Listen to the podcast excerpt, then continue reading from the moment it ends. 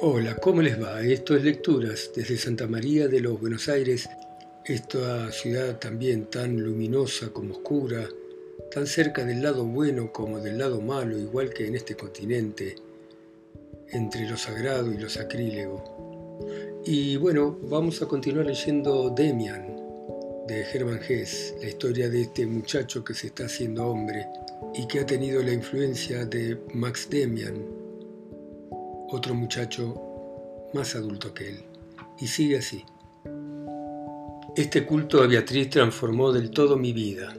Todavía ayer era un cínico precoz, ahora era sacerdote de un templo, con el deseo de convertirme en un santo. No solo renuncié a la mala vida que me había acostumbrado, sino que intenté cambiar en todo e imbuir de nobleza, pureza y dignidad hasta el comer, el beber, el vestir y el hablar. A la mañana empezaba con abluciones frías que en un principio me costaron gran esfuerzo de voluntad. Me comportaba con seriedad, dignidad, andaba derecho, con paso lento y parsimonioso. Para un espectador todo aquello debía resultar ridículo, para mí era culto, puro, divino. Entre las nuevas actividades con que yo intentaba expresar el espíritu nuevo que me animaba, hubo una que adquirió gran importancia para mí. Empecé a pintar. Todo comenzó porque la pintura inglesa de Beatriz que yo poseía no se parecía del todo a aquella muchacha. Quería pintarla para mí. Con una alegría y una esperanza totalmente nuevas reuní en mi cuarto, hacía poco que tenía uno propio, papel, colores y pincel y preparé vasos, paletas, lápices y platillos. Los finos colores de temple en sus pequeños tubos me entusiasmaban. Entre ellos había un verde fogoso que aún me parece ver resplandecer en el pequeño cuenco de porcelana blanca. Empecé con cuidado. Pintar un rostro era difícil. Preferí ensayarme antes con otros temas, pinté flores, ornamentos, pequeños paisajes imaginarios, un árbol y su ermita, un puente romano con cipreses. A veces me perdía del todo en aquel juego feliz como un niño con su caja de colores. Por fin comencé a pintar a Beatriz. Los primeros dibujos fracasaron y los tiré. Cuanto más intentaba imaginarme el rostro de la muchacha a la que solía ver por la calle, menos lo conseguía. Por fin renuncié a ello y me puse a dibujar simplemente un rostro, siguiendo a mi fantasía y las direcciones que surgían de los colores y del pincel. Resultó un rostro imaginario y no me disgustó.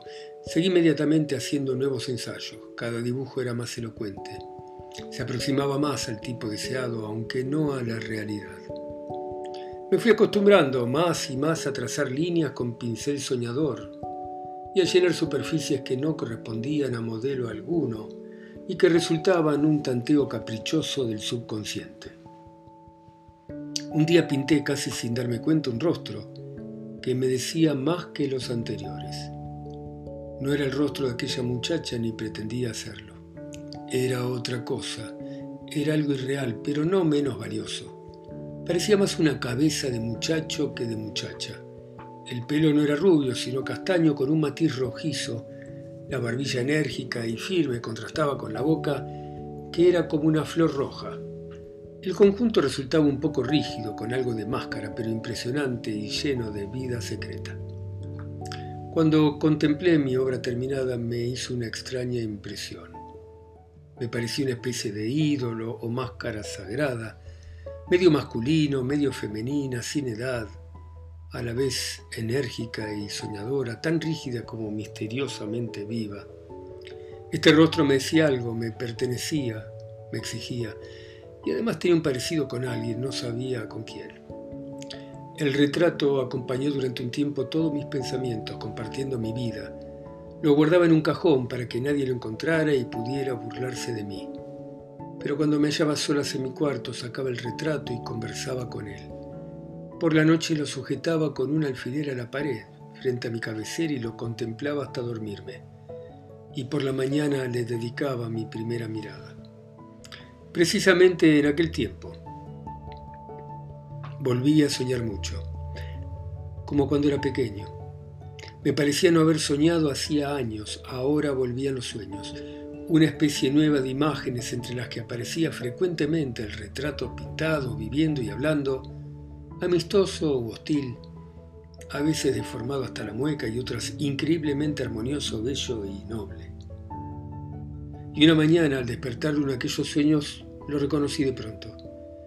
Me miraba con gesto familiar, parecía llamarme por mi nombre, parecía conocerme como una madre, parecía estar esperándome desde tiempos inmemoriales.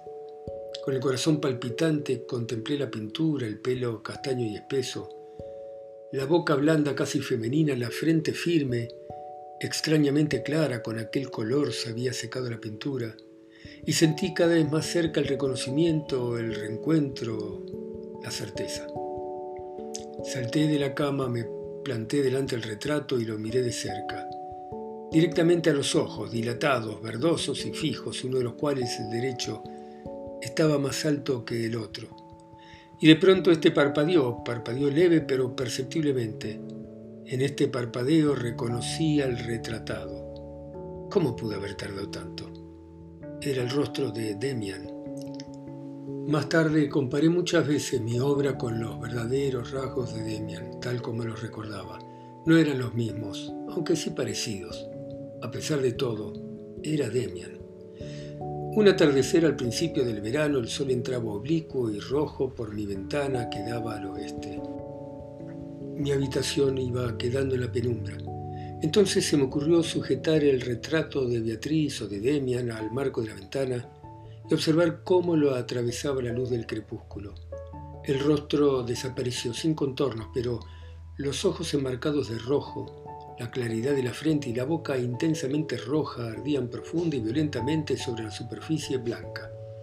Permanecí sentado delante de él durante largo rato, aún después de haberse apagado los colores, y lentamente intuí que no se trataba de Beatriz ni de Demian, sino de mí mismo. El retrato no se me parecía, yo sentía que tampoco era necesario, pero representaba mi vida, era mi interior, mi destino o mi demonio.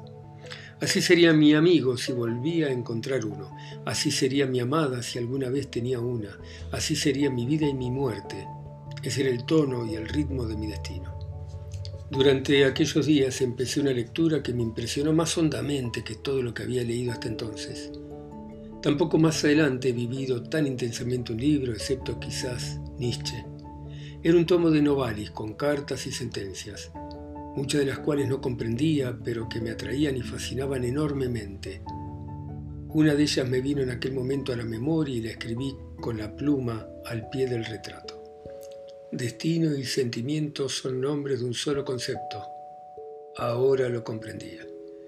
Aún volví a encontrar a menudo a la muchacha que yo llamaba Beatriz. Ya no sentía ninguna emoción al verla, pero sí una suave simpatía, una intuición. Estás unida a mí, pero no tú, sino tu retrato. Eres una parte de mi destino. Nuevamente volví a sentir con fuerza la nostalgia de Max Demian. No sabía nada de él desde hacía años. Lo había visto una sola vez durante las vacaciones. Ahora me apercibo de que he omitido este breve encuentro en mis anotaciones y veo que lo he hecho por vergüenza y amor propio. Lo tengo que reparar. Unas veces en las vacaciones iba yo paseando por mi ciudad natal con la cara cansada, de juergas, balanceando mi bastón y mirando con descaro a los burgueses con sus rostros de siempre aburridos y despreciables, cuando me vino al encuentro mi antiguo amigo. Me sobresalté cuando lo vi. Automáticamente tuve que pensar en Franz Kromer. Ojalá hubiera olvidado Demian aquella historia. Era muy desagradable estar en deuda con él, aunque en el fondo había sido una estúpida historia de niños, al fin y al cabo yo no dejaba de estar en deuda con él. Pareció esperar que yo le saludara y cuando lo hice lo más tranquilo posible me tendió la mano. Otra vez su apretón de manos cálido, firme y sin embargo viril y distante. Atentamente me miró la cara y dijo, ¿has crecido, Sinclair? Él me pareció el mismo, tan maduro y tan joven como siempre. Se unió a mí y dimos un paseo.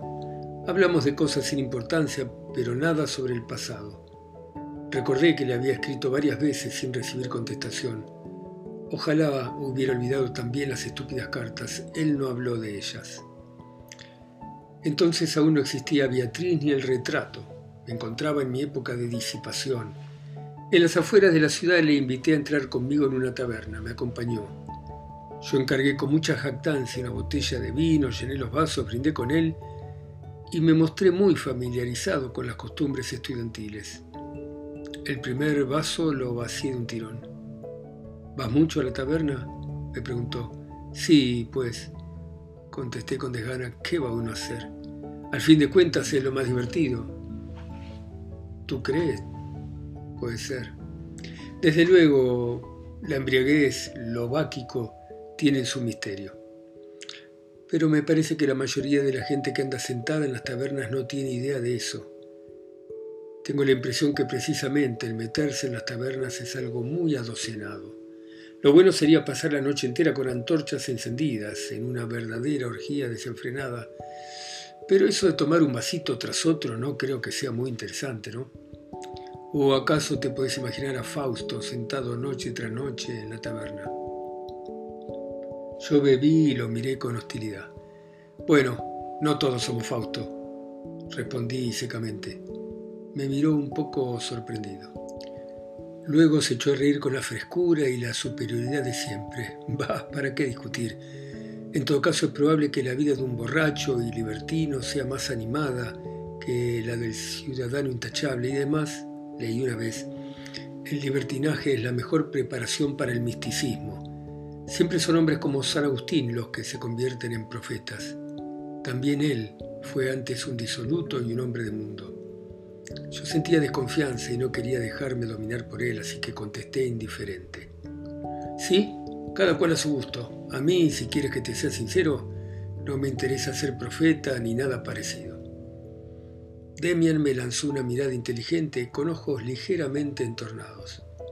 Querido Sinclair, dijo lentamente, no tengo intención de molestarte ni la tenía. Además, ninguno de los dos sabemos con qué fin vacías ahora tu vaso, pero aquello que tienes en el interior, aquello que conforma tu vida, sí lo sabe. Y es bueno tener conciencia de que en nosotros hay algo que lo sabe todo, lo quiere todo y lo hace todo mejor que nosotros. Pero, perdóname, tengo que irme a casa. Nos despedimos brevemente. Yo me quedé malhumorado, vacié aún la botella y al marcharme me encontré con que Demian había pagado. Aquello me molestó más todavía. Mis pensamientos se concentraron en este suceso pequeño y Demian los ocupaba a todos. Las palabras que pronunció en esa taberna de las afueras de la ciudad me volvieron a la memoria, frescas e indelebles. Y es bueno tener conciencia de que en nosotros hay algo que lo sabe todo. Qué ganas tenía de ver a Demian.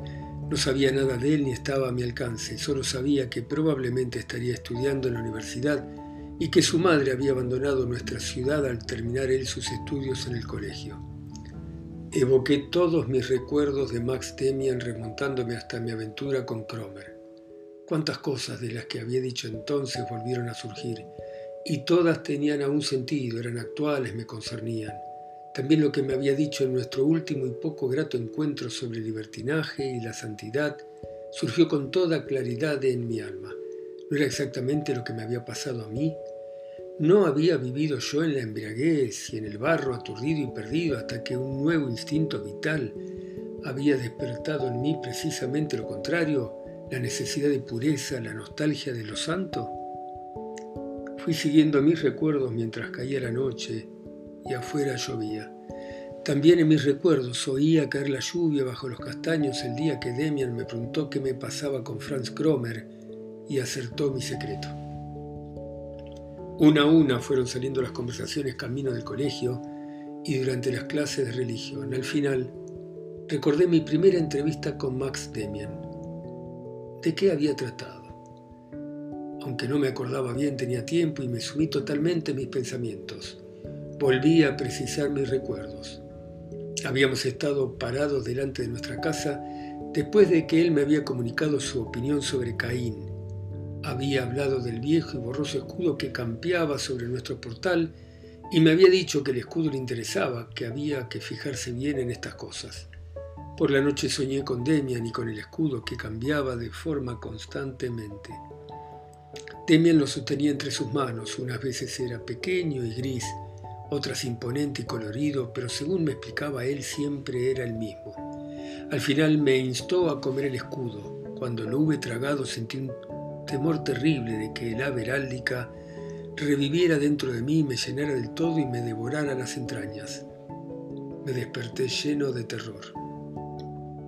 Aún era noche cerrada, me senté en la cama y oí que la lluvia caía dentro de la habitación. Me levanté a cerrar la ventana y pisé algo blanquecino que había caído en el suelo. Por la mañana vi que era mi pintura, estaba mojada en el suelo y se había arrugado. La puse a secar entre dos secantes dentro de un libro pesado. Cuando fui a verla al día siguiente se había secado y también había cambiado, la boca roja había palidecido y parecía más fina. Era la boca de Demian. Me puse a hacer un nuevo dibujo del ave heráldica.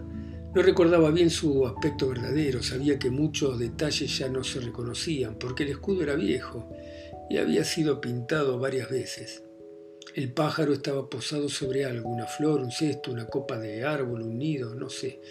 No me importaba y comencé a pintar lo que claramente recordaba. Por un impulso indeterminado comencé enseguida con colores fuertes.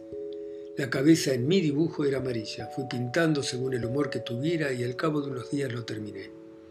Resultó un ave de rapiña con una cabeza de gavilán audaz y afilada, con medio cuerpo dentro de una bola del mundo oscura de la que surgía como de un huevo gigantesco sobre un fondo azul. Mientras más miraba mi obra, más me parecía que era el escudo coloreado que había visto en mi sueño. No me hubiera sido posible escribir una carta a Demian aunque hubiese sabido su dirección. Pero, guiado por la vaga intuición que determinaba todos mis actos, decidí mandarle el dibujo del gavilán, llegara o no a sus manos. No puse nada encima, ni siquiera mi nombre. Cuidadosamente recorté los bordes, compré un sobre grande y escribí sobre él la antigua dirección de mi amigo. Luego lo eché al correo. Se aproximaba un examen y yo tenía que estudiar más que de costumbre para el colegio. Desde que había abandonado aquella conducta despreciable, los profesores me habían tomado otra vez con benevolencia. Tampoco era ahora un buen alumno, pero ni yo ni nadie se acordaba ya de que medio año antes todos habían dado como probable mi expulsión del colegio. Mi padre me volvió a escribir en el tono de antes, sin reproches ni amenazas, pero yo no sentía la necesidad de explicarle a él o a quien fuera cómo se había producido aquel cambio. Era pura casualidad que hubiera coincidido con los deseos de mis padres y profesores. El cambio no me acercó más a los compañeros, no me acercó a nadie, solo me hizo más solitario. Sin embargo, me impulsaba hacia Demian, hacia un destino lejano. Yo mismo no lo sabía, pero me encontraba en el centro de la corriente que me arrastraba. Todo había comenzado con Beatriz, pero desde hacía tiempo vivía con mis dibujos y mis pensamientos sobre Demian en un mundo tan irreal que él había perdido totalmente de vista incluso mis pensamientos. No hubiera podido contar a nadie una palabra de mis sueños, esperanzas y transformaciones interiores, aunque hubiera querido, pero ¿cómo lo iba a querer? El pájaro rompe el cascarón 5. El pájaro de mis sueños se puso en camino en busca de mi amigo. Del modo más extraño me llegó su respuesta. Un día después del recreo encontré en clase sobre mi pupitre un papel metido en mi libro. Estaba doblado como era costumbre entre nosotros, cuando los compañeros enviaban recados secretos durante la clase. A mí me sorprendió que alguien me mandara uno, pues yo no mantenía esa clase de comunicación con ningún compañero. Pensé que sería una invitación a participar en alguna broma escolar en la que yo no tomaría parte y dejé el papel sin haberlo leído en el libro. Durante la clase por casualidad volvió a caer en mis manos. Jugué un rato con él, lo desdoblé distraídamente y encontré unas pocas palabras escritas. Eché un vistazo y tropecé con una de ellas. Me asusté y seguí leyendo mientras mi corazón se contraía ante el destino como invadido por un repentino frío. El pájaro rompe el cascarón. El cascarón es el mundo. Quien quiera nacer tiene que destruir un mundo. El pájaro vuela hacia Dios. El Dios se llama Abraxas. Después de haber leído varias veces estas líneas, quedé sumido en hondos pensamientos. No cabía duda, era la respuesta de Demian. Nadie podía saber nada del pájaro excepto él y yo. Había recibido mi dibujo, había comprendido y me ayudaba a interpretar, pero ¿qué relación tenía todo aquello? Y sobre todo, ¿qué significaba Abraxas? Yo no había leído nunca ese nombre, el dios es Abraxas. La clase pasó sin que me enterara de nada. Dio comienzo la siguiente, la última de la mañana. La daba un joven ayudante que acababa de salir de la universidad y que nos gustaba porque era muy joven y no se daba importancia ante nosotros. Bajo su dirección leímos a Heródoto. Esta lectura pertenecía a las pocas asignaturas que me interesaban, pero esta vez estaba ausente. Había abierto el libro mecánicamente, pero sumergido en mis reflexiones no seguía la traducción. Por cierto, había hecho ya varias veces la experiencia y era verdad lo que Demian dijo una vez durante la clase de religión. Lo que se desea con bastante fuerza se consigue. Si durante la clase estaba yo intensamente dedicado a mis propios pensamientos, podía estar tranquilo. El profesor me dejaba en paz. Pero si estaba distraído o adormilado, le tenía de pronto ante mí, como ya me había pasado otras veces. Sin embargo, cuando uno pensaba de verdad y estaba absorto, estaba protegido. También había probado mirar fijamente a los ojos y me había dado resultado. En la época de mi amistad con Demian no lo conseguí, pero ahora presentía que con la mirada y los pensamientos se podía hacer mucho. Estaba yo muy lejos de Heródoto y del colegio cuando de pronto la voz del doctor Foyen me traspasó la conciencia como un rayo y me despertó sobresaltado. Oí su voz. Se encontraba muy cerca de mí y casi creía que había pronunciado mi nombre, pero no se fijaba en mí. Respiré aliviado. Entonces volví a oír su voz, que pronunciaba claramente la palabra Abraxas. Bueno, interesante, Demian de Germán Hess. Vale la pena escucharla, vale la pena releerla también, porque en general Demian, Narciso Golmundo, El Lobo Estepario, son como libros de la adolescencia y que uno los leyó en ese momento y entraron en esa gran bolsa de cosas que uno no recuerda, salvo el hecho que a uno le parecieron buenos libros. Bueno, gracias por escucharme ustedes en sus ciudades, países, mundos, continentes, islas. A mí que estoy acá tan solo Santa María de los Buenos Aires. Chao, chao, hasta mañana.